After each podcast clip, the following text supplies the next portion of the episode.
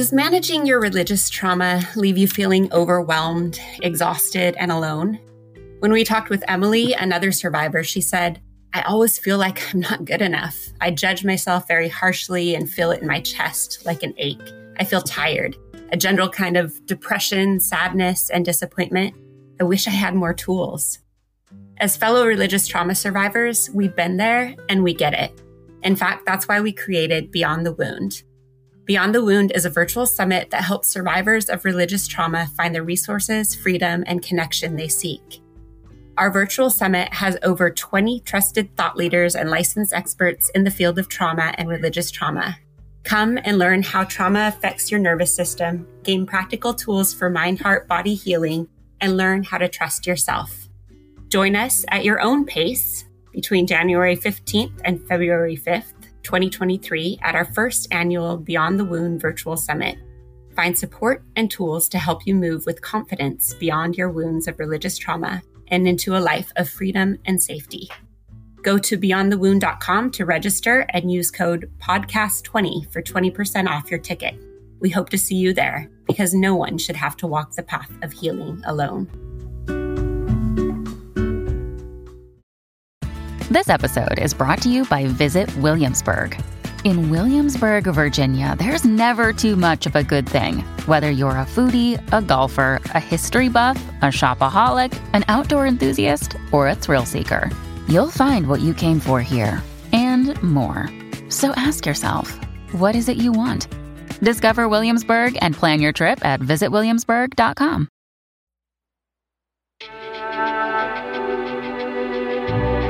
This is Unlearned, a self rising production. I'm Jaime. And I'm CA. And we are your hosts. This is a podcast all about deconstructing who we are and exploring who we are becoming. I'm starting this episode off with laughter because I there is a phrase that Jaime uses every single time before we start recording I swear, if you could go back two minutes ago to right before we started recording, every time Jaime goes, Why don't we just start recording and we'll figure it out? I kid you not. And that's how we run this podcast, people. We just figure it out, baby. We have a thought and we just go with it.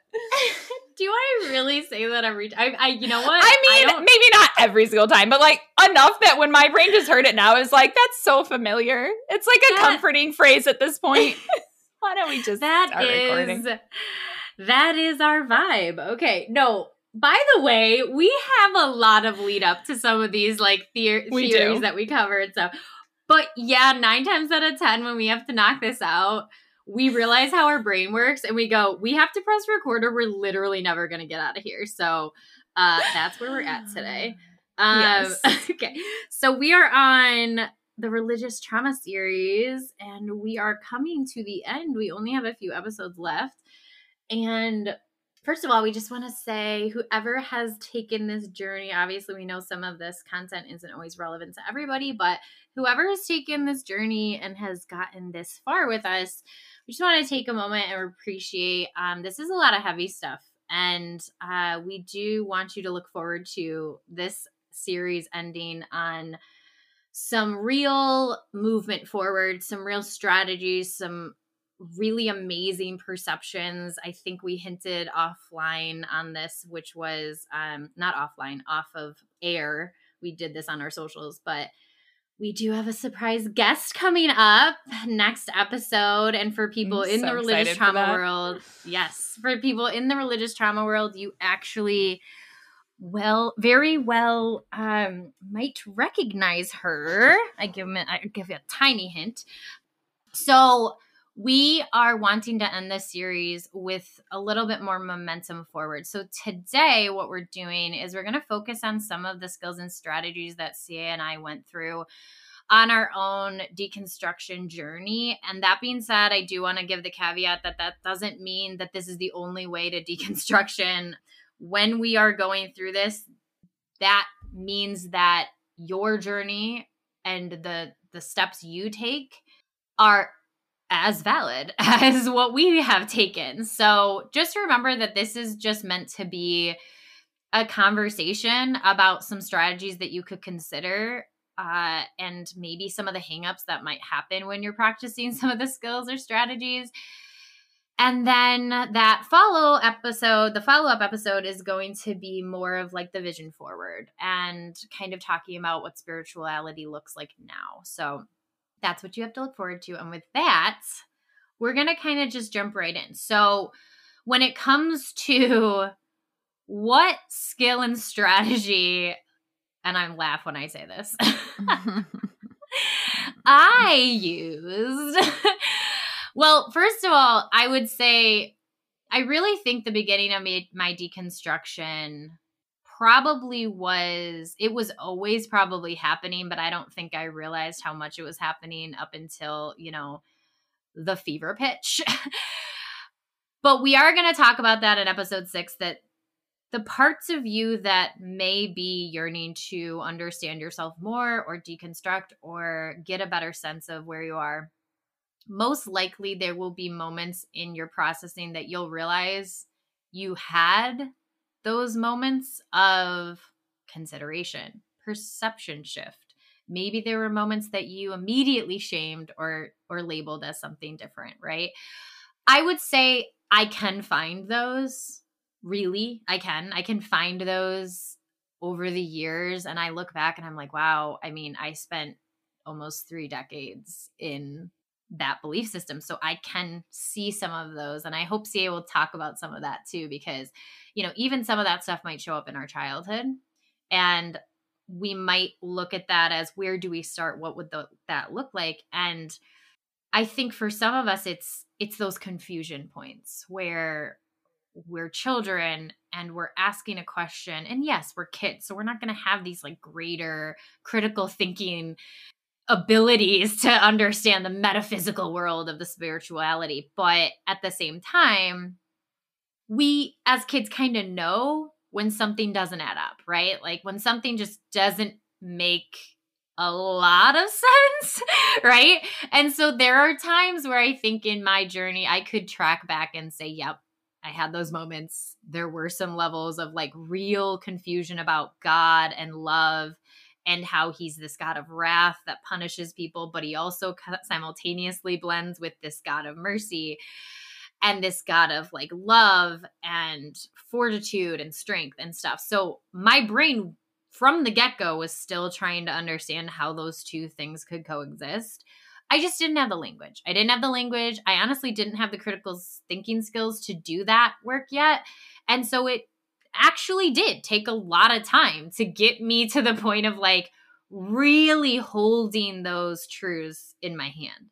So, for example, if we track it to closer to the real deconstruction, I would say one of the things that really helped me was to widen my lens, to really get out of the vacuum and the vacuum was the community that I was immersing myself in. And I really wasn't allowing myself to have friends that had, I, I truly didn't. I got uncomfortable having friends that weren't the same faith as me or didn't immediately agree with me or I was even kind of thinking I was doing the right thing, like righteous, to not have friends that were of the enemy or the ones that were doing the bad things because those are just bad influences. And I don't need that opinion in my life. So once I got out of that like space, which honestly happened more in my experience, that happened more in like grad school because I wasn't working. Um, I didn't have, well, I was working, but I wasn't like full time long story basically.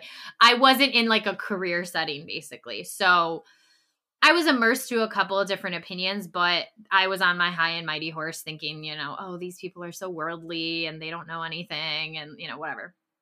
And then it wasn't until grad school where really what i was immersed in was like the both and like i was experiencing people that could hold really nuanced things like they're telling me they can sit with people that are you know totally antithesis to anything that I would think is like righteous or whatever. And they're telling me that that person is like yes, you have to develop compassion, you have to develop understanding, you have to develop a different understanding of like what it means to be kind and gracious and giving to those people, which means I had to humanize them, right? I had to humanize people that I didn't humanize before. And I kind of said, oh, I'm above them and they're kind of worldly and they don't really get my compassion. And even if I give them compassion, it's kind of pity compassion. It's not real.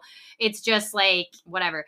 And I think in grad school, I had some mentors that really did foster this both and mentality of like, you know, that like God could be bigger than what you think he is right now. Like one of those moments was a mentor that I had. To this day, we still stay in contact. But he's this this phenomenal dude that he really would challenge some of my fixed thoughts. And he would ask me to consider widening the lens. And so when we're talking about skills and strategies, when people are like, well, where do I start? First of all, what I would say is just take a second and try to consider your environment. Doesn't mean you have to reinvent the wheel, but if you really are wanting an environment that will allow you to explore a new idea and remember do not discount online community right don't don't discount that that is absolutely very valuable make sure you find people that are doing similar work than you and try to commute you know find that community online too um but truly if you're immersed in a community that doesn't allow for that thought to flow or worse says you're possessed or demonic for doing that i would start with thinking about what community you're engaging with and remember, it's not all or nothing. It doesn't mean you have to abandon your old community. It just means maybe consider adding another layer or adding more conversation from another lens. And then in my case, I mean, I know that this is ideal, but in my case, I did kind of have that mentor that would ask kind of more of the difficult questions. So maybe if you connect with someone in that online community or someone that is maybe in your interpersonal life that is more of like a expansive thought, like they they're the person that's like, yeah, I'll have a conversation about anything. Like I don't judge you. I want to just hear it, whatever that those are the people that you might want to be like, hey, I know that you know me as this very religious person. I just want to have a conversation about XYZ. Would you be willing to, you know, converse about that and have a dialogue just just so I could even practice what it feels like to have an open conversation. I'm gonna I'm gonna make sure we volley back and forth with this because I want to make sure CA is able to add some stuff in between, like what we're we're both gonna tell a little bit of our stories. But that's where I'm gonna that's where I'm gonna leave it and hand it off to CA, which is like community, and then also probably identifying a one or two few safe people that can allow for expansive thought. Uh, I I, I kind of want to like piggyback on that and like speak a little bit to what you're describing there because when you were referring to how you were getting to a point where like you couldn't even be friends with somebody that wasn't in the same religion like i really want to pinpoint for our listeners like just how narrow of a of a lens you were using at that point and i don't mean like you but like me and like people that like have gotten to this place of like extreme religiosity like when you're like looking through the eye of a needle as like this is how narrow of like who you're allowed to safely interact with because even within the umbrella of christianity like we were in catholicism right? Okay so when we say like oh you could only be people of the same religion like we were also excluding like non-catholic christians. So like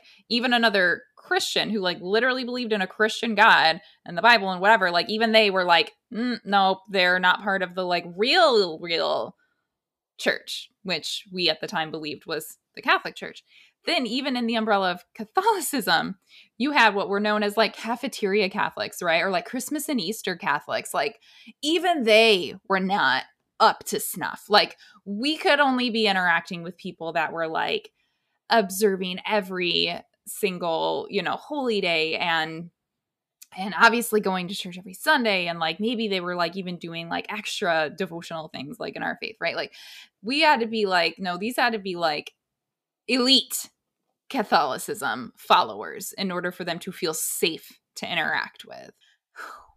So like how did we go from there to where we are now? And so i just like for anybody who's sitting there going like oh like must be easy for you guys to talk like i think i just wanted to like highlight the reality of like how deep and like how cultish it and i don't throw that word around lightly. Like i really do mean that word like in, in the sense of like we're talking like extremely narrow and then so when we talk about expanding the lens and just like widening the lens just a little bit to, to just start including a few other voices. I think that's like an incredible, incredible place to start. That's kind of where I started as well. And what's interesting for me is that I for me, when I now reflect back on like how my religiosity came about and how my deconstruction came about, I think this is what's neat is because like we have two very like on the outside, our stories might look sort of similar, like visually, but actually like internally, you and I had very different like experiences deep inside of us. And so like my leaning into religiosity was so much about like social safety and i i've used this phrase on this podcast before and i think it's important to note that like i'm highly neurodivergent and me being able to like be accepted and included was one of the most primary leading factors for me getting into religion and like leaning into it as hard as I did because it literally created like a default social system for me to be part of that like I couldn't be kicked out of. So as long as I kept adhering to this standard of rules, I belonged. And like me needing to belong was so essential for me to feel like I was safe in this world that once I was like in high school and I discovered youth group and like this place where like I was allowed to just exist. As long as I checked off a couple boxes, like easy, fine. I'll check off some random boxes. I'll go to church on Sundays. I'll pray that prayer. Like, as long as there's a place where like people will be nice to me. Um, and so for me, like that was like a huge, huge factor into why I like got as deep into it as I did and was so scared to let go of it because in my mind of course it was like well if i leave some of these if i stop checking off these boxes i'm going to get kicked out of this group. And if i'm kicked out of this group then i'm alone. And like what's that mean for me socially and communally? Like as a human being who like humans are meant to be in community and connection with others. But all that to be said so like religion like the the hold on me was never overly um it's weird because it was ne- it never really had like a chokehold on my spirituality. And so this is what's interesting is like i have always been a very spiritually connected person like even as a child before i even had religion because i didn't really get into religion until high school. So like for me i was just very like I just always felt very connected to like others and like like not it's hard to explain because it's like I was neurodivergent, I was very othered, but like I felt like uh, an, an an energetic exchange with human beings and plants and animals and like I knew that like there was something bigger. That's what I mean when I say like I was always connected to my spirituality. Like I always felt like a transcendence. Like I knew that there was more. And so I was willing to kind of like play the game of religion in order to feel socially safe. But I always had like these parts of me that like I reserved and never let die fully. And so when I would come to tears listening to a beautiful harmony, that was spirituality for me. When I would breathe in this like rush of mountain air staring at a sunset that was spirituality for me. So like i always had that in there somewhere. So when i got to a place where i was no longer really sure of why i was staying in my religion and and you might ask like, well, why why did you question it? or like what was your what was your moment? And there was a lot of factors which i don't need to go into every single one of them but remember the main reason I got into it in the first place with this concept of like social safety. Once we get into adulthood, friendships and socializing gets a lot more complicated than it was in high school and even college. And so I started to realize that even within my umbrella of my religion, I was still being othered by like my fellow Catholic community. There now, that's not by every single person. To this day, I still have a handful of friends that are still Catholic and like the greatest of humans and like love the crap out of me and vice versa, like regardless of religion. Like there are still great individuals, but like as a whole, and like when we're talking about social like systemic social structure even in the church i was definitely realizing i was like oh there's i'm still not like it worked for a little while like I, I had like a place and i felt like i belonged for a little while but once i started to realize like oh once i started to like really open up and like try to like be real and raw and me and myself it was like oh no all walls going up around me and like stay in your place and we don't want to hear about that and we don't have space for a conversation like that here and no you're not allowed to ask questions like that here and then all of a sudden that safety feeling goes away and you're like I thought I was safe here. I thought I was accepted here. I thought I was allowed to share about that struggle. I thought I was allowed to ask that question. No, you're not. You're not allowed to ask that question. You're not allowed to show up like that. You're not allowed to tell us that that's a struggle for you. Right. I mean, so, you were breaking, like, you were breaking the societal rules. I was. I was breaking the rules. Right.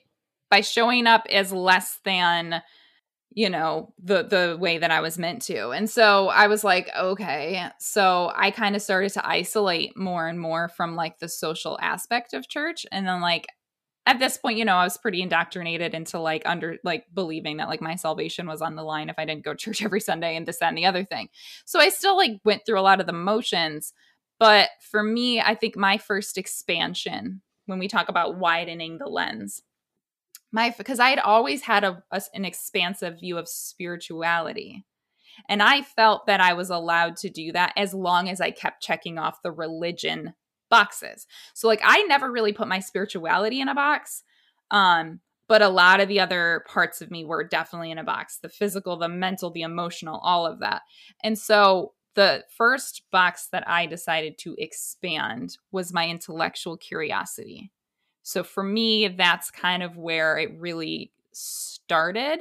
Um, and this is interesting because, like, I the it's just fun to like look back and reminisce and be like, oh, that's neat that your brain thought that that was the route. Um, because I was like feeling uncomfortable in this religion, and so then I started just what maybe there's a better religion out there for me, and so I just sort of started like intellectually curiously exploring other religions and I started with the ones that were like most similar to Catholicism. What would be the easiest shift, right? So started looking into like Orthodox, Episcopalianism, Presbyterian, like some of these other like very kind of like ritualistic type versions of Christianity and all of that. And like that alone, just expanding my intellectual curiosity was enough for my brain to let go of this belief that the one and only path to heaven or salvation was to stay in this Catholic church. Like for me to even allow myself to think that there might be another path that was just as valid and maybe a better fit for me was all my brain needed to like take attention off of my chest about feeling like this is the one and only thing that you can do for the rest of your life. Like just giving myself permission to consider that there might be another option that was just as valid. That was kind of like my cornerstone thing. So that's a it's like it's like a similar experience to what you were describing as far as like allowing somebody to kind of like ask you some critical questions about like why do you feel that God is only in this one box that you're putting him in? And for me, I I always knew that God wasn't in a box, but I felt that my salvation was in a box. For whatever reason, I definitely felt like, oh no, like this is this is like a sure thing. Like this is the way that we get to heaven is by checking off all of these. Even though I knew that like God was everywhere and like permeated reality, I still felt like I this is this is it's so unique though. Maybe people don't know this unless you're catholic and you grew up in like a, a really really intense version of catholicism like we did. We were given do you remember this? Of course you remember this Jaime. Um we were given this like mentality that said because it was like, oh, we don't know the depths of God's mercy, right? And I remember because one of my big intellectual intellectual curiosities as a child, as a teenager in college, when I went to grad school for theology, I constantly asked people this question, religious leaders in our church. How do we know that Catholicism is the is like the way to heaven? Like, how do we know that there aren't other people in heaven that weren't Catholic? And i got a variety of answers over the years but the permeating answer like the the most common like mentality around this in our religion was we don't know for sure that there are people in heaven that weren't catholic when they were alive but we know that there are people in heaven that were catholic. So it was this why risk it that was the way it was always presented. If you know for sure that you can get to heaven via Catholicism, and we we can think and guess and like hope that there's non-Catholics in heaven too, that like God was merciful enough at the end to let them in. Like that's possible, but it's certain that Catholics can get in. So why would you risk it? Okay, so that was like always that's why I felt my salvation was in a box I knew that God was big, but I was like, I don't know if I can take that risk on my own soul. Yeah, but I also think like when you hear why risk it, it's that deconstruction of fear. Because like if you think about like what would it mean, right? Like what does it mean to say, okay, well I am willing to risk it? It means yep. that you have to come face to face with the fear that that risk and benefit. It's like worth it to explore the benefit on the other side of the do you see what i'm saying? So it's like i think that is why when we were talking about in past yes. episodes with mm-hmm. fear it's it's why we even spent time in fear. Like why did we spend a chunk of the time in this series around fear? It's because that is such a a skill set to kind of sit with is like how are you interchanging with fear? And when ca says her salvation's linked in a box like but god isn't? It's like how the cognitive dissonance you must have to have to like i mean i don't even i because i didn't have that experience with like ca like ca is very true. Like i did not have the same deconstruction journey and none of us are going to have the same one okay? But when ca says that like that wasn't something that i necessarily like had in my own journey. So when she says like the box it's like think about the cognitive dissonance that has to grow when you're like god is is not there but my salvation is. Mm-hmm Mm-hmm. It was like I knew that God was like this is where I was at the time. I was like, I know God is in the Catholic Church, and I believe that God is in other places too, but I'm gonna stick with the sure thing because of that mentality that I just laid out. And then eventually though, and and there's real sometimes like that's the thing is like maybe there isn't like a an exact pinpoint moment where you can say that was it that was the one moment when everything shifted for me it was like no like it was just like a series of years and months and weeks and like eventually your brain just finds a little crack a little crack in the in the doorway to kind of peek through and ask a question and and your brain feels safe enough to allow the question and say uh, i mean like there might be other religions that also have a path to salvation. Like there's no harm in as long as this is what I did during my intellectual curiosity phase, I kept going to church and checking off all those boxes, right? So, like, I was doing my like due diligence salvation wise, but I gave my brain a crack of space to breathe and to start thinking. And through that journey of intellectual curiosity, I think from there, the expansion just continued. And that's really the way that I always try to describe deconstruction for me when other people ask me about it is this whole entire process has felt like a, a giant expansion for me.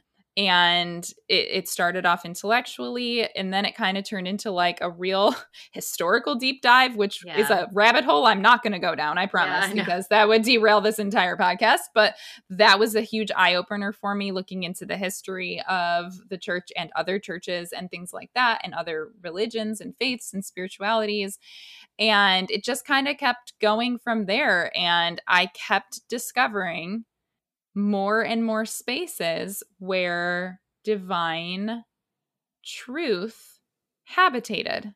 And I was like, wow, it really is everywhere. And all of a sudden I felt so um silly for having believed that there was such diminutive space in which God could occupy. Even when I knew that God was expansive, like oh god's in the sunset and and this and the other thing like it kept expanding and i kept finding god in places that my religion had told me were the opposite. That no that that's absolutely like wrong and bad and evil and straight up demonic. I allowed curiosity to maintain the process forward and to look at something because I had heard, a, I listened to a podcast. This is when we were listening to the liturgists. And this actually is an aha moment for me. And I always talk about this moment because it was utterly life changing for me. It's such a simple, simple concept that the antidote to fear is not courage, it's curiosity. And that gave me permission to get curious about the places I was afraid of. Because, like, I wasn't afraid to look at other Christian religions, but I was previously afraid to look at Eastern spirituality and pagan spirituality and atheism and like things that were, you know, considered to be super, super off limits. When I allowed curiosity to be the antidote to fear and to just say, you know what?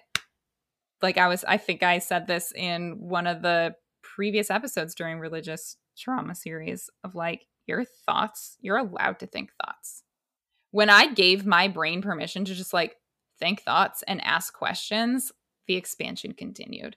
So so that's really that's that's where I'll leave it for now. I'll volley it back to you and I'll let you kind yeah. of speak. Well, I I'm glad that you did mention the curiosity because I mean, speaking of the timeline, like so CA like I said, I wouldn't say there's a beginning and an end because I'm absolutely still in this process with all the people that are listening that also resonate with this. Like we're consistently finding areas that we have to kind of untangle and and this is just the journey of healing in general, but because part of my healing involves religious trauma, like I still find areas that I thought were already scavenged and like I looked through there and I thought I got all the things I needed to get and I'm like, "Oh, there's a whole pocket of stuff." Right? Um but I want you to hear like if we're talking about almost like the the actual like fever pitch moment, I I came to CA before she like really of course she was asking questions, these were the back of her mind, but like when it came to like I came to CA at one point and I told her that I was no longer going to church. I don't know if I specifically said I wasn't Catholic anymore. I think I said I wasn't really comfortable saying that I was, but I did have a very like clear and direct conversation with her years ago. Oh my god, I can't believe how long ago that was. Uh and what year was that? That 18? Oh, I don't know. 17? No, this was like 5 probably 17, maybe I don't remember. I want to say it was 17. Um, maybe 18. so 17, actually. So when we had that conversation, she wasn't in the same, not that we were ever really in the same place, but she wasn't in even like that fever pitch moment. I think right. the real only reason I'm going over this is because there was a moment in our friendship that I really couldn't go to her with these conversations, not because she was unsafe or she would hurt me, but because it just wasn't in her frame of reference yet. Like me talking to her about, hey, I no longer resonate with like it's it would be a direct contrast of her belief system at that point. So there was a there was a time in our friendship that we didn't have that ability to have that safe place of interchange, right? Like where we are now, right? So I'm telling you that because there was this gap, but I do remember this conversation. I want to say it was like year, it was probably two years later where your journey started kind of meeting that fever pitch and you started experiencing that. And by the way, that doesn't mean that like CA was already doing this work. It's just that we were trying to come to a terms of like where we were individually. And so when CA and me finally reconnected, and I think I it, I think it was even like yes, yeah, I know you're still like really in this, but I just, and then you had to like clarify to me. You were like, actually, Jaime, I haven't really caught you up this is actually where I am right now. And like I was having to be clarified because my brain was like putting CA in this box of where she was in her religion. And it was very quickly evolving into something else. And even though I talked to CA all the time, I had a misunderstanding of where she was on her path. So then we had this conversation. She clarified this. And I actually have the visual of where I was standing in my room. uh, it wasn't in my room, it was in my living room. And I was on the phone with you. And you said that one thing that you just shared with the audience, which is you said, What really's helped me, Jaime, is I just, I stopped trying to pick everything apart and make sense of everything. And I just allowed my brain to be curious. And if we're going to give you like any real skill set that I want you to be left with, it really is me just reiterating the fact that CA just said that because it was not only for my own healing journey, and I'm, I'm going to say this in an expansive way, it really wasn't just my religious stuff. This concept of being curious and not critical of my mind, not not limiting the thought, but expanding the thought, allowing that thought to be expanded without fear, guilt, or shame or judgment. I dropped the blocks. Those are blockades for me, at least. If I was able to drop shame, guilt, judgment, what did I just I just whatever that one was. Um if when I was able to drop some of the things that previously blocked the curiosity.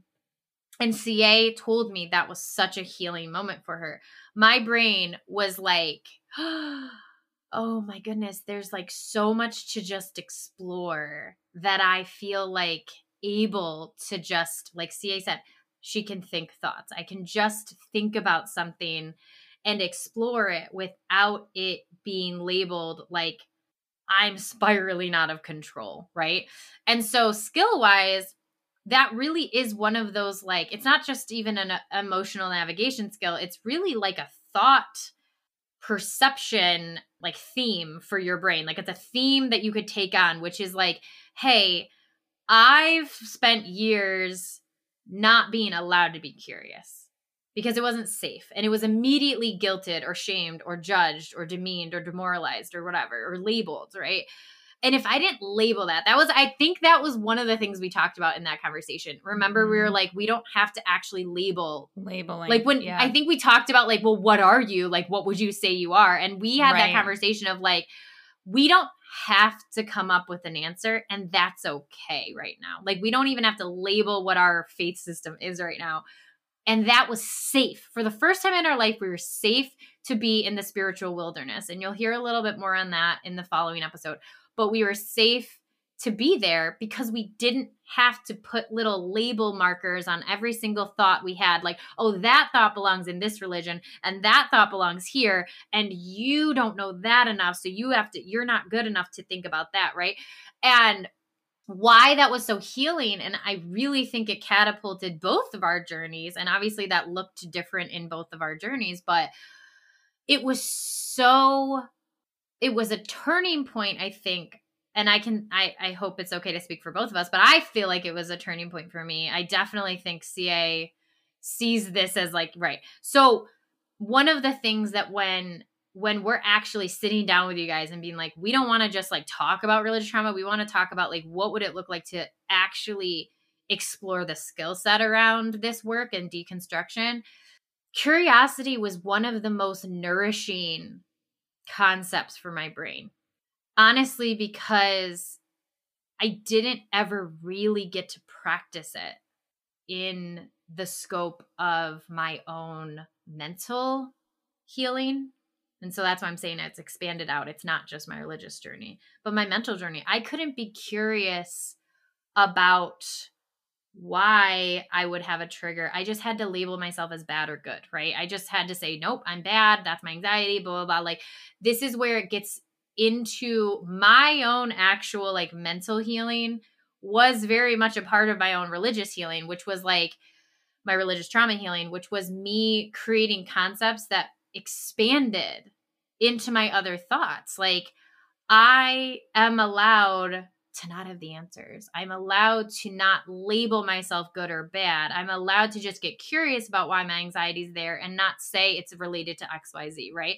And so when it comes to the religious trauma, being able to explore these things freely, and that's what I think it was. It was a moment of like that expansion felt like actual free like freedom. Like it felt like i was freeing myself from the tethers of the shame that would be linked to the curiosity or the guilt or the judgment that would immediately jump down my throat the second i would say well what about that? Right? And then people like don't ask them. What are you talking about? That's terrible. Don't ever say that. Like right? Because what what that was doing was it was dampening my light. It was dampening the curiosity. It was saying don't do that. Don't do that. Don't do that. Right?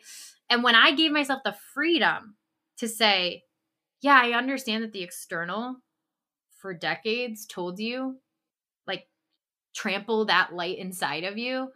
You are your own safety right now. You are the one who's saying you're allowed to keep that light burning. You're allowed to nourish that light. You're allowed to expand that light. You're allowed to share your thoughts without it being a threat to other people, right? That was a very big moment for my healing process. When you need mealtime inspiration, it's worth shopping Kroger, where you'll find over 30,000 mouthwatering choices that excite your inner foodie. And no matter what tasty choice you make, you'll enjoy our everyday low prices, plus extra ways to save, like digital coupons worth over $600 each week. You can also save up to $1 off per gallon at the pump with fuel points. More savings and more inspiring flavors make shopping Kroger worth it every time. Kroger, fresh for everyone. Fuel restrictions apply. Yeah, and I want to say what's interesting is that like it directly almost like domino effects curiosity and like expanding your mind domino effects into the next most useful tool that you can start developing for every part of your life, not just religious deconstruction, which is self-trust. And if you give yourself permission to think thoughts and ask questions and not have to cons- like constantly seek external validation and external answers. That is literally how you slowly start to develop a sense of inner self trust and like listening to your own inner wisdom and allowing your own self to give answers to yourself. Even if that answer is, we don't know the answer right now. And you don't have to go to someone else to find it. You're allowed to just sit in the wilderness for a minute and you're allowed to just keep exploring and asking questions. And other times, that inner voice does provide an answer and, and gives you some wisdom and some guidance. And for the first time ever, you hear it come from inside of yourself I can't tell you what that's like to to lean into that instead of run away from that and and to trust it and to say wow i provided guidance and wisdom to myself today and it's trustworthy and it's resonant and it's deeply valuable and i don't have to get it validated by some external source. Like i can just live by my own inner compass today and even if it is just for one day that you feel that comfort, maybe the next day, this is a long process. Maybe the next day the discomfort shows up and says, Are you sure about that? Are you sure that was right to listen to that answer? You know what? And it's a process and there's hills and valleys, baby. But like, it's a, it's a process of developing that voice and starting to trust it more and more over time and you will continue to nourish that relationship and you know, it's like we said, it's a journey. We're still on the journey. There are still times when I doubt my inner voice, but more and more, I turn to me first and foremost whenever I need like wisdom and guidance in a situation. I go inward first. Well, okay. So this is actually a good topic because I think I like as you were speaking, I realized I did have a narrative when I would ask questions like this early on, way before I deconstructed deconstructed, which was and I remember having this because I was so self-righteous. Oh my gosh. Uh it was the thought of like if there's not a defined truth that's coming from a defined source then everybody and there is no truth and truth is meaningless and there's no value and nothing matters if everybody has their own truth ca right mm-hmm. and i remember yeah. sitting on that high horse and being like so of course there has to be a higher power a higher establishment a higher structure an infrastructure that tells us what's right and what's wrong and that has to be one thing or another right and so when i, I remember this re- yeah mm-hmm. and this is this is just a thought that would permeate our faith system anyways. But when it came to my personal exchange with that dialogue, I would, even if I was like, well, yeah, like, I don't know. I don't know if I agree with that, right? What my brain would do, that dissonance would grow. It would be like, who are you to tell the infrastructure of the church that got ordained by God and literally got handed the keys of heaven to the throne of the Pope or whatever, whatever you know? Uh, oh god, not making this it up. People. Really, it gets really intense really fast. Okay, so who am I to question that? And so, what people will say, and to this day, if I got into a dialogue with some of my devout, like people in my life that are still devout, that is most likely the that that would be that tipping point that we would start arriving to. When they hear me say something that just came out of CA's mouth or what I just said about the truth exploration, they would they would eventually and i'm not trying to like put words in their mouth this is literally a construct that would get taught to us okay? So the theoretical person that has the contrast opinion they would say if everyone is doing that self exploration and they are arriving to their own internal truth, then truth means nothing and there is no reality around truth because everything is subjective to other things. So there yeah, has to be truth an objective truth. There has to be an objective truth because if everybody has a subjective truth, then that reality is diminished to nothing. Okay. So, what I would say to that, and this is what is, I think, the erroneous thought there, is that because I've been years out of this, I've actually, it doesn't matter who I talk to that's doing this work, I have found common themes of morality. I have found this actual resting morality that has woven through the people that are doing this work, they do speak with similar morality. It might not be the exact same truth, but it is a very similar foundation of like the goodness and inherent um complexity of the human experience, right? So I don't just mean like you are inherently good, because I, I do need to clarify that. Some people are like, oh, so does that mean everything we do is always good? I mean, I want to add the complexity because the people that I've talked to also hold space for people are in constant fluctuation. So there are going to be moments where they're not at their greatest. And that is part of humanity. It doesn't mean they're sinful. It means that that's part of the human experience. And we are allowing that expansiveness and that influx to be there. And we're, we're providing, not to use a religious word here, but grace. We're providing that ability or flexibility for their humanity. And we're not labeling them as good or bad. We're saying we understand that that's part of it. We understand that mental health fluctuates. We understand that life stressors go in and out. We know what grieving feels like, and we leave room for your humanity because some days you're gonna be in more pain. And when you're reactive to me, it doesn't mean that you're just this terrible person that has to be dubbed this sinful, you know, prideful person, I can just look at you and look at your humanity and say, I see you. I can see you're grieving. I can see you're in a trauma experience. And that doesn't mean you're bad. It just means that you're in a state of expansion. And that's okay. So when I say, when people say, well, there, there must not be a common truth. And I'm not, remember, notice I'm not saying there's a religion that we've all found ourselves in. Okay. I don't mean a structure that everyone agrees on. I mean, like, when you take out the label and people from their fundamental experience tune in and try to tap into the humanity within themselves, there is a common theme. And I wanted to, I don't want to like, I actually, I think I am going to go down here for a second.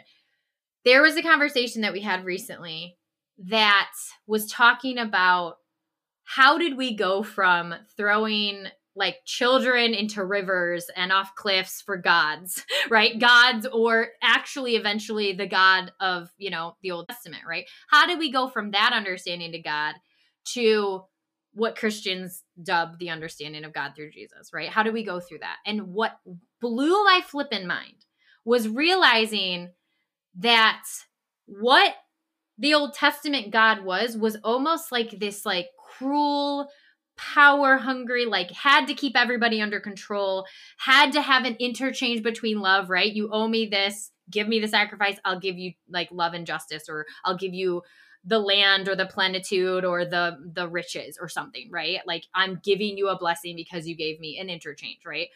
Versus like Jesus, like the Christian idea of Jesus is actually very linked to like humanity. Like it's how we would interchange with each other as I see you, yes, you are poor and you are needy and I see the humanity and worth inside of you and the inherent value within you, which is very beautiful and that's linked to something inside of us. And so when people say, "Okay, well what if you took Jesus out of the picture?" Would that still be there? My this is just my two cents. People don't have to agree with me but I can uh, I can very very with conviction say after years of doing this, it is still there. That humanity is still there. So when someone says, when a leader says this was ordained by God, everyone has to slaughter their firstborn child, and everyone looks around and says, that doesn't seem like it's ordained by God. That doesn't resonate with the humanity inside of me that knows there's a righteous experience that's getting completely violated within me. I'm not going to do that. What is is that the common thread right? Like so that's what i want you guys to hear is that like you and you guys can hear that and take it for what it is but to me i actually think that's the common thread of humanity. The common thread of humanity comes to conclusions that they say at the heart of my heart. And i'm actually going to reference i just was on a podcast keep looking up by mackenzie jean. Uh, she's amazing and she said this moment and that's why i'm bringing this up to this moment because she said something really powerful. She was in the most, I don't, I can't imagine being her, but she was pregnant with a young child. So, two, like one about to be born, another child that was very young. I think she was like two or three. And she was in like the most dangerous territories to be Christian. Like, picture a place in this world that you don't want to be known as a Christian. And she was there as a missionary with her husband. And she said this she said, there was something deep within me that said, This is not right. That if God is big enough for me to feel safe, for me to feel like I can raise my children in an environment, for me to feel like I can protect them, for me to feel like this is actually in alignment with God, she said that's what she felt when people would say, just sacrifice it and be a missionary. And she said no. And so she left and then eventually you know, her marriage um, fell apart. Eh, right? Yeah. Okay, go mm-hmm. ahead. I was gonna. It's interesting you brought that story up because my brain was already going there when you were talking about this like humanity concept.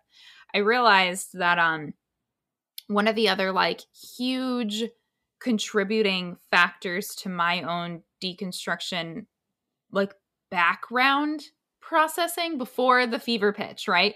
The like background stuff that was like onboarding essentially like in my brain directly has to do with my children i'm a mom i have four kids and and it has continued to play a really powerful role in my understanding of all of these concepts because i eh, have to consider very carefully how i am raising my kids what sorts of things I am teaching them and what sort of world I am contributing to to leave for them when I'm no longer here and grandkids at that point if they exist, you know. And so eh, I think because like I entered into parenthood sort of blindly and everybody does to a certain degree, but for reasons that don't need to be talked about right now, I had no idea how to be a parent. And so I read every parenting book I could get my hands on.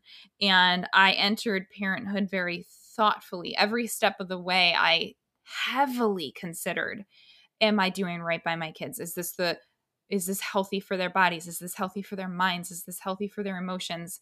And I was really, that was a huge priority of mine was to make sure that I was like nourishing them emotionally and mentally and making sure that they had the tools needed to navigate this world and simultaneously I'm considering the world around me and am I creating and contributing to a world that I want them to live in?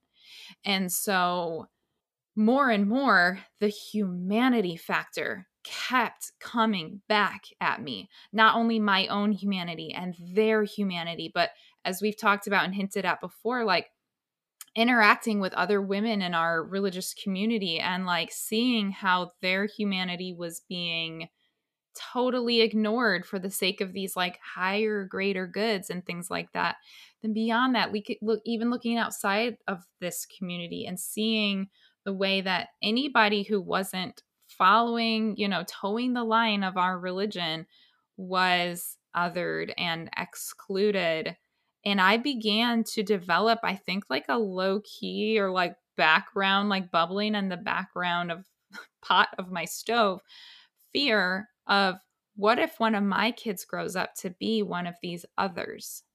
And I knew, like without a shadow, without a without a hesitation, I would 1 million percent drop my religion before I would ever drop one of my kids.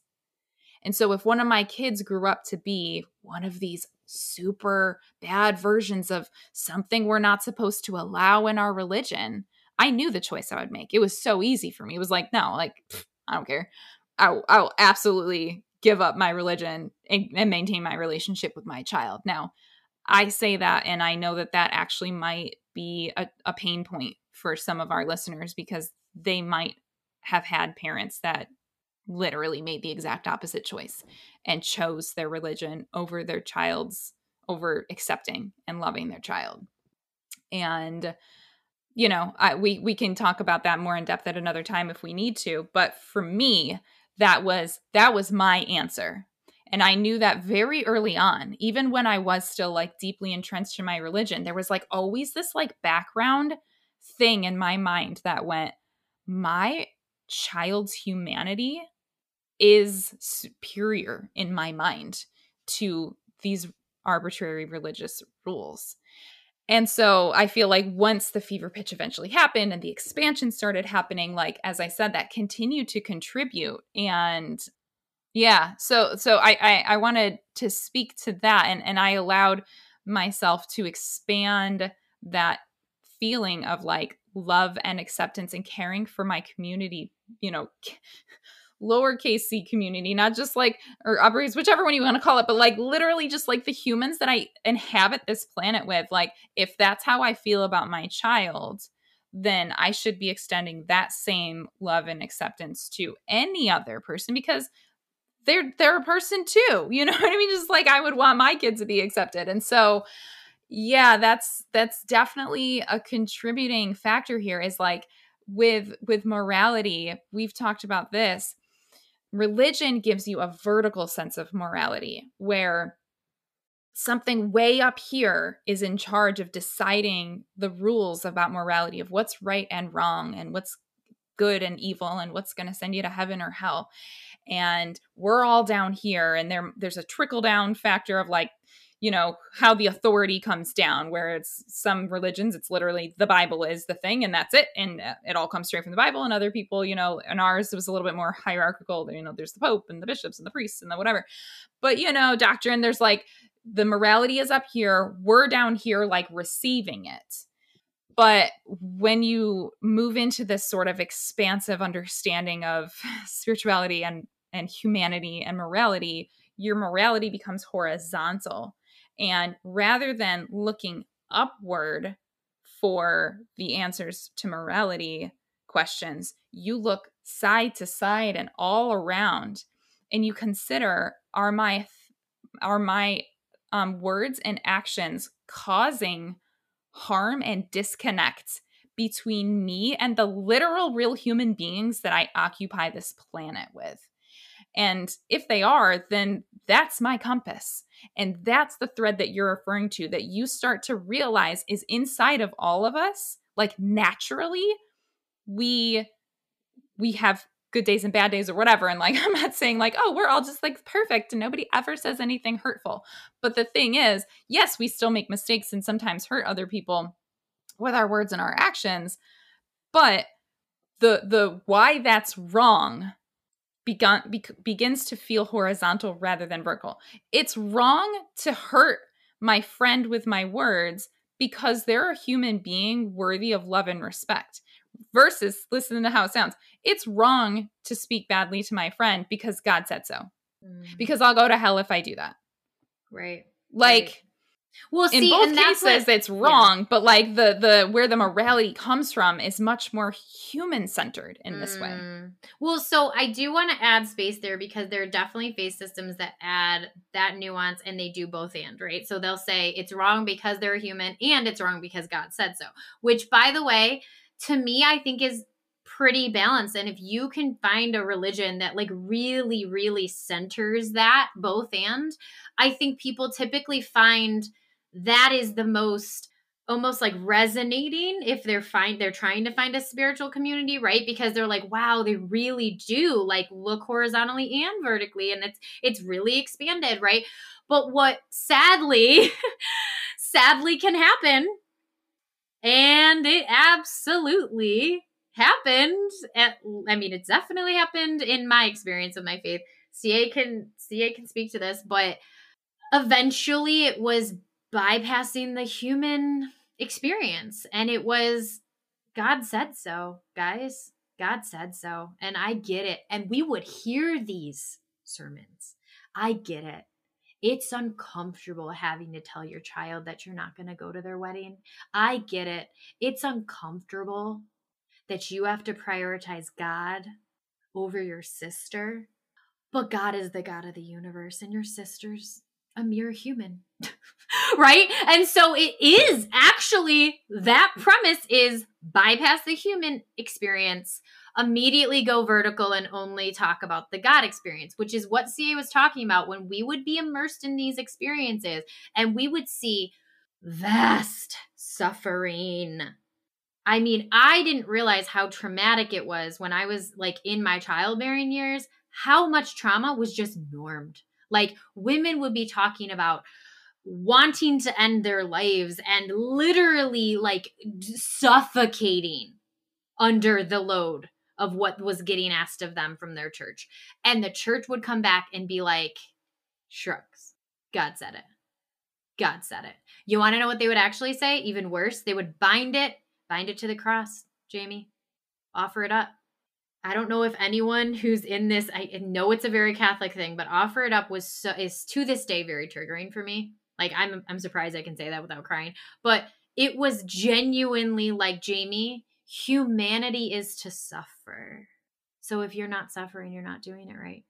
So when I had to detangle that, it was like, wait, so me not constantly suffering and being inundated by my own mental health issues and being inundated by the pain and trauma that is being a woman in this church, I'm allowed to seek reprieve.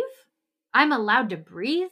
I'm allowed to be a human. I'm allowed to be experiencing this life without suffering. And that was, oh my gosh, like that's what we're talking about is it got so stripped of the humanity. And this happens in some of these churches. So mind you this may have not happened in your church but when it gets stripped of your humanity like your sexual identity your own personal autonomy if this means like whether or not you can work whether or not you can get educated i have people that are like you know they'll reach out to me. They're like i couldn't wear certain clothes. I couldn't get exposed to this this or this right? It gets very rigid very fast all right? So when people are telling you you're looking around and seeing a bunch of human suffering And all of a sudden, there's this deep part of your soul that says, How is this? How is this resonating? How is this resonating with the divinity within myself? And people say it, it doesn't. It doesn't add up. That's what we're talking about, is when we're talking about oh no, if we take away the human compass, or sorry, the moral compass, that's the vertical lens of morality, which is God of the like, you know, in this case, it was the Christian God, right? If you take that away, well, then where's the morality? And I go, my morality was literally what led me to deconstruct. That was the answer. My actual inherent knowing my worth and value is what actually got me to the place that I am today which is so wow. ironic. It's so true. It is ironic. Yeah.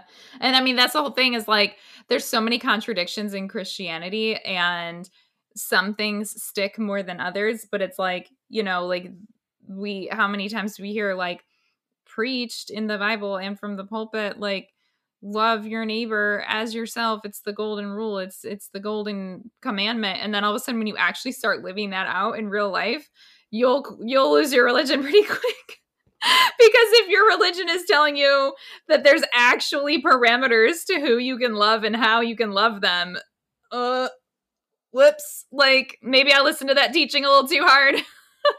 and I'm actually loving that. everyone. I've heard people yeah. say that that like that was this weird paradox that occurred where then when they really untangled it that actually was what led them out of that rigid thinking and this is where I think we're headed for the last episode which is we are not speaking in a lens that is like every single spiritual attribute that's within you is getting weeded out and you don't get to explore that and you don't get to find your community. Like we said before there are some communities that actually do this really well and they are able to integrate certain spiritual aspects of their own belief system and honor and integrate some of these concepts in a psychologically healthy way right? So what is I'm so excited to share for you guys is where we're headed in the final episode, which is going to be talking about what does it look like after? What does it look like after? Do we find community? Do we throw everything out? Which, you know, spoiler alert, we don't throw everything out, right? It is a beautiful conversation. We already recorded it, but it's a beautiful conversation about finding that attunement within inside of yourself and then expanding that out into your own community and what that looks like and what it can look like that hope of something new that can be coming from this very heavy experience yeah, I'm so excited for you guys to hear it. I can't wait to listen to it again. Personally, um, it was one of the best conversations we've had in a long time. It's our first official guest on the show. So, thank you for listening up to this point. And of course, we always love your feedback. Um, make sure you're leaving us those reviews wherever you're listening to our podcast. Leave your comments. And we just love you all. And we're sending you strength for your journeys wherever you are on that journey.